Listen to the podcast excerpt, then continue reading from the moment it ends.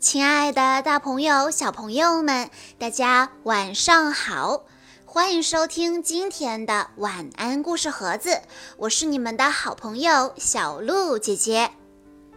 在昨天的《黑猫警长》的第三集的故事中，小鹿姐姐将“载歌载舞”这个成语读错了，我感觉很难为情。但是我想起了我给大家讲过的。在教室说错了没关系，这个故事。所以在讲今天的故事之前，我特地的想要纠正自己的错误，敢于承认错误，并且改正过来。说错了没关系，对吗？所以小朋友们，你们会原谅我吗？而且我相信。这下大家一定会对“载歌载舞”这个成语有很深的印象了吧？以后大家肯定都不会读错了。好啦，接下来我要给大家讲今天的故事了。今天我还是要为大家讲黑猫警长的故事，第四集《吃丈夫的螳螂》啊。玉米耶，嘿嘿！一只耳的老毛病又犯了。他爬上了高高的玉米，剥下几粒玉米扔进嘴里，嘎嘣，嘎嘣，真香呀！一只耳觉得不过瘾，又把玉米掰下来，几口就吃光了。惹了祸的一只耳跑到玉米园里。一大片的玉米已经成熟了，叶子绿油油的，果实黄澄澄的，诱人极了。一只耳正饿着肚子，看到玉米，馋得口水直流。要是我路上再饿了，可怎么办呢？不行不行，我得多掰几个玉米。一只耳张大嘴巴，顺着玉米棒下面咬了一圈，砰的一声，一个玉米就重重地摔到了地上。他用同样的方法不停地咬着，砰，砰，砰，砰，不一会儿，地上就掉了一大堆玉米。咦，这是什么声音？这响声惊动了正在叶子上乘凉的螳螂姑娘，她是玉米园守卫者中的一员。她从叶子上探头一看，啊，是逃犯一只耳！黑猫警长正动员全森林居民通缉他呢。螳螂姑娘立即跑回家给黑猫警长打电话，报告警长，一只耳在这里偷吃玉米呢。警长刚刚处理完三个偷红土的小偷，听到这个消息后，立即向玉米园赶过来。报警之后，螳螂姑娘又拿起话筒，用玉米园里的喇叭广播：“一只儿在这儿偷玉米呢，快来抓小偷啊！大家快来呀！”守卫玉米园的螳螂们听到广播，马上拿起武器就赶了过来。他们跳到一只耳的身上，有的拿钳子钳它的鼻子，有的拿剑扎它的耳朵，有的用刀刺它的肩膀。哎呦！一只耳疼的实在是受不了了，丢下玉米，哭叫着逃走了。不一会儿，黑猫警长来了。螳螂姑娘向警长汇报说：“警长，一只耳向那边逃跑了。”黑猫警长顺着一只耳逃跑的方向追了过去。一只耳本来就是天生找洞穴的高手，他逃出玉米园，很快就发现了树林里的一个天然洞穴。他顺着树枝小心翼翼地爬了下去，可是，在沙地上留下了一串老鼠脚印。这个洞穴有两个洞口，左边的洞口通向外面，右边的通向更深的地方，该走哪一个呢？狡猾的一只耳转了转眼珠，向左边的洞口走去。不过，他并没有真的从那儿走出去，而是踩在脚印上倒退了几步，一转身从右边的洞口走了。他一边走一边还用尾巴仔细地把指向右边的脚印清扫干净。黑猫警长顺着一只耳的脚印也追到了洞穴里。这一次，黑猫警长竟然上了一只耳的当。顺着左边的洞口追了出去，等他发现时，一只耳早就跑得无影无踪了。警长气愤地说：“一只耳真狡猾！”就在这时，天空中突然出现了一大群昆虫，向玉米园飞来。嗯，这是什么东西？飞得这么快？黑猫警长疑惑地说。他拿出望远镜一看，啊，原来是专门祸害庄稼的蝗虫。这批空中强盗成群结队的四处作恶，他们特别爱吃绿色植物的叶子。一眨眼的功夫，一大片玉米就被他们给吃掉了一半。因为螳螂们负责守卫这片玉米园。所以，为了保卫玉米园，螳螂与蝗虫之间经常会发生激烈的战争。死去的蝗虫就化为肥料，使玉米长得更加茁壮。现在，螳螂们正在奋勇杀敌，螳螂姑娘也拿着刀上阵了。别看她穿着裙子，身手一点都不比别人差。每一刀都能消灭一个蝗虫。离螳螂姑娘不远的地方，一个穿着红格子上衣的螳螂小伙子也很勇敢。他挥舞着双刀，左一刀，右一刀，很快蝗虫的尸体就掉了一地。螳螂姑娘专心杀敌，完全都没有发现身后的敌人。有一只蝗虫正准备偷袭她。蝗虫慢慢地爬到螳螂姑娘跟前，正准备动手，突然，嗖的一声，一把刀像流星一样飞了过来，偷袭的蝗虫应声倒地。螳螂姑娘感激地望着救她的人，原来是那个穿红格子上衣的眉清目秀的螳螂小伙子。此时。蝗虫正在一波接一波的连续攻击，他们来不及说话，就又投入到了新的战斗中，并肩杀敌。蝗虫还在源源不断地飞向玉米园，螳螂勇士们有些支撑不住了。黑猫警长和警士们骑着飞行摩托车，也在不停地向蝗虫射击。可是蝗虫太多了，一个子弹只能打死一只蝗虫，子弹很快就要用完了。警长想了想，说：“停止射击，用二零一火箭导弹。这种导弹像针一样细，威力却巨大无比。”嗖嗖嗖。黑猫警长向蝗虫聚集的地方发射了几十枚二零一火箭导弹，然后一按按钮，砰的一声，蝗虫群全都起火燃烧起来，蝗虫就这样被消灭了。这样一来，就有更多更好的肥料了。黑猫警长笑着说：“谢谢警长，谢谢警长。”螳螂们在黑猫警长的帮助下取得了一场大胜利。不用谢，再见了。警长和螳螂们道别，他们还要赶紧去抓一只耳呢。晚上，螳螂姑娘正躺在床上休息，突然窗外响起了动听的歌声。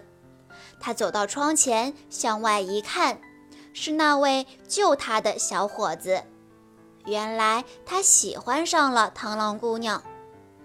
夜色真美呀，绿油油的玉米园静悄悄的，月牙挂在深蓝的夜幕上，星星眨着眼睛，微笑着注视着大地。这歌声真令人陶醉。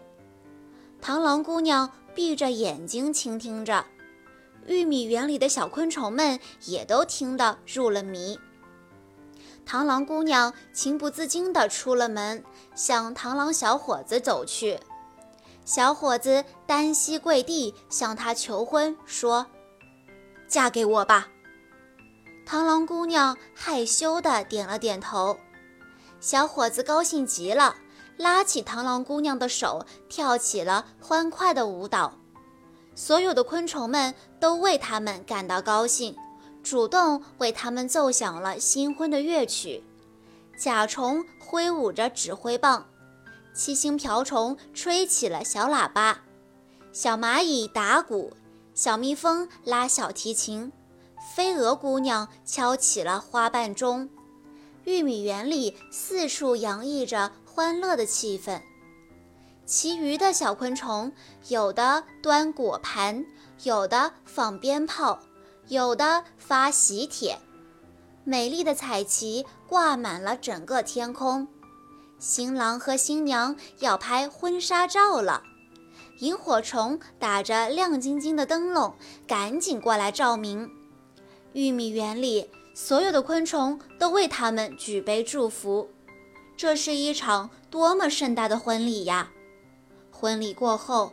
新郎新娘手牵着手走进了新房。一只耳并没有跑远，它就躲在玉米园附近的地方。它听到玉米园里这么热闹，一只耳赶紧跑了出来。哦，原来是螳螂在办婚礼呀！那一定有很多好吃的。一只耳想着想着，口水就止不住地流了下来。它悄悄地溜到螳螂姑娘的窗前，往里偷看。一个金黄的大蛋糕正摆在客厅里，一只耳忍不住了，偷偷溜进去。夜深了，新郎和新娘也该休息了，他们熄了灯。新郎牵着新娘的手，一刻也不想分开。忙碌了一天的小昆虫们大多休息了，只有萤火虫还在到处飞舞，小蜜蜂也好像还没有尽兴，一直在拉小提琴。悠扬的琴声在玉米园里飘荡着。突然，一声惨叫划破了这个美好的夜晚。出什么事儿了？小昆虫们都被这恐怖的声音惊醒了。小蜜蜂惊恐地说：“螳螂新郎被人杀死了！”听到这个消息，蚱蜢直接吓晕了。小瓢虫赶紧去报案，报告黑猫警长：“新郎被杀死了。”黑猫警长还没有休息，他正在加班看一只耳的资料呢。接到报警，他立即派白猫班长到现场进行侦查。白猫班长拿着放大镜到螳螂姑娘家仔细查看，拍了很多照片。突然，他在墙角发现了一只耳的脚印。又是一只耳干的好事！螳螂姑娘，你见到一只耳来过吗？螳螂姑娘支支吾吾地回答。我好像是见到过。好，那你就跟我们回森林公安局去作证吧。白猫班长以为凶手已经找到了。好吧，螳螂姑娘和班长一起回到了警局。警长，凶手一定是一只耳，你快下令逮捕他吧。白猫班长坚定地说。黑猫警长看着照片，陷入了沉思。他发现新郎剩余的翅膀上有锯齿印，其余的部分似乎是被什么给吃掉了。但是很明显，锯齿印并不是一只耳留下的。黑猫警长说：“这件事得调查清楚才好，先把尸体送化验室吧。”警长来到了档案室，找到了有关螳螂的生活史。很快，螳螂的资料全部显示在了屏幕上。他仔细一看，马上就明白了。黑猫警长胸有成竹地说：“问题已经很清楚了，马上召开电视大会。”玉米园里的小喇叭又开始广播了：“居民们注意了，居民们注意了！现在召开电视大会，向大家公布杀死新郎的凶手。”小昆虫们都来到了电视前。准备看看到底是谁杀死了善良勇敢的新郎。电视里，黑猫警长开门见山地问：“螳螂姑娘，新郎是被你吃掉的，是吗？”新娘不慌不忙地说：“是的，是我把新郎吃掉的。”小昆虫们听到这个答案，吓了一跳，谁都不敢相信这是真的。警长大声问道：“你为什么要吃掉你自己的丈夫呢？”新娘说：“因为我太爱他了。”他骗人，把他抓起来！小昆虫们气愤极了，要求警长马上把这个忘恩负义的家伙抓起来。我真的不骗你们，我真的是太爱我的丈夫了，所以才把他吃掉了。警长，请让我从头讲起好吗？螳螂姑娘含着眼泪祈求说。警长把话筒递给了她。螳螂姑娘流着眼泪讲述了一切。三天前，螳螂姑娘和螳螂小伙子并肩赶走了蝗虫，然后他们相爱了。在新婚的夜晚，新郎突然跪下对新娘说。亲爱的，如果你爱我，就在结婚后把我吃掉吧。新娘大吃一惊，她不明白新郎为什么要这样说。可是新郎已经写好了遗书，他说：“为了我们能生下更多吃害虫的后代，就非这样做不可。姥姥是吃掉姥爷才生下的妈妈。”而妈妈是吃掉爸爸才生下的我，所以你爱我就请把我吃掉吧。说到这里，螳螂姑娘的眼泪就像断了线的珍珠一样，刷刷刷地掉了下来。为了表达我是真心爱她，我终于还是把它吃掉了。小昆虫们静静地听着，他们这才知道。这个案件背后竟然有这么感人的故事。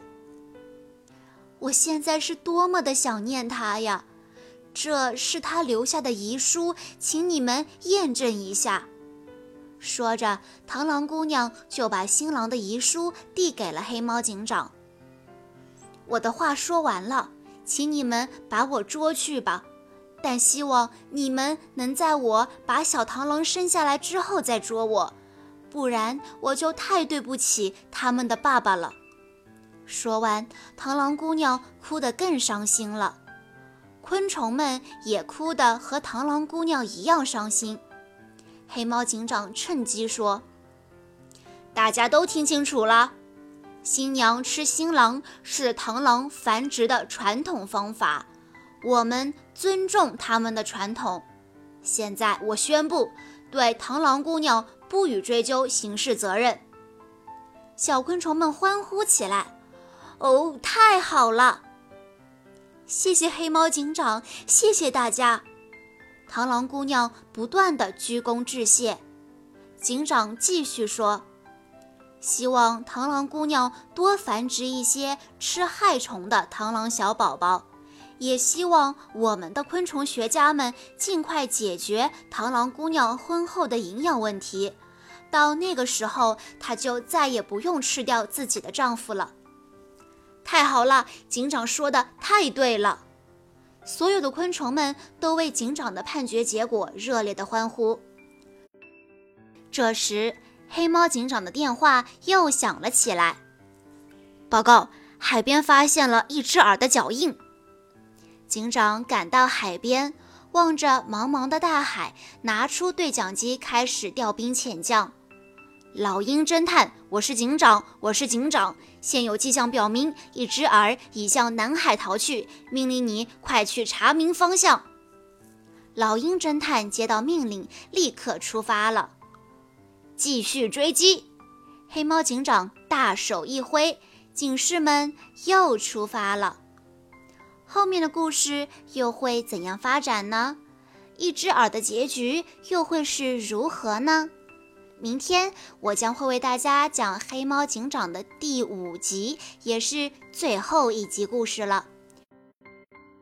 好啦，小朋友们，今天的故事到这里就结束了。感谢大家的收听。想要收听更多关于黑猫警长的故事，请在关注微信公众账号“晚安故事盒子”之后回复“黑猫警长”这四个字，就可以收到喽。我们下一期再见啦！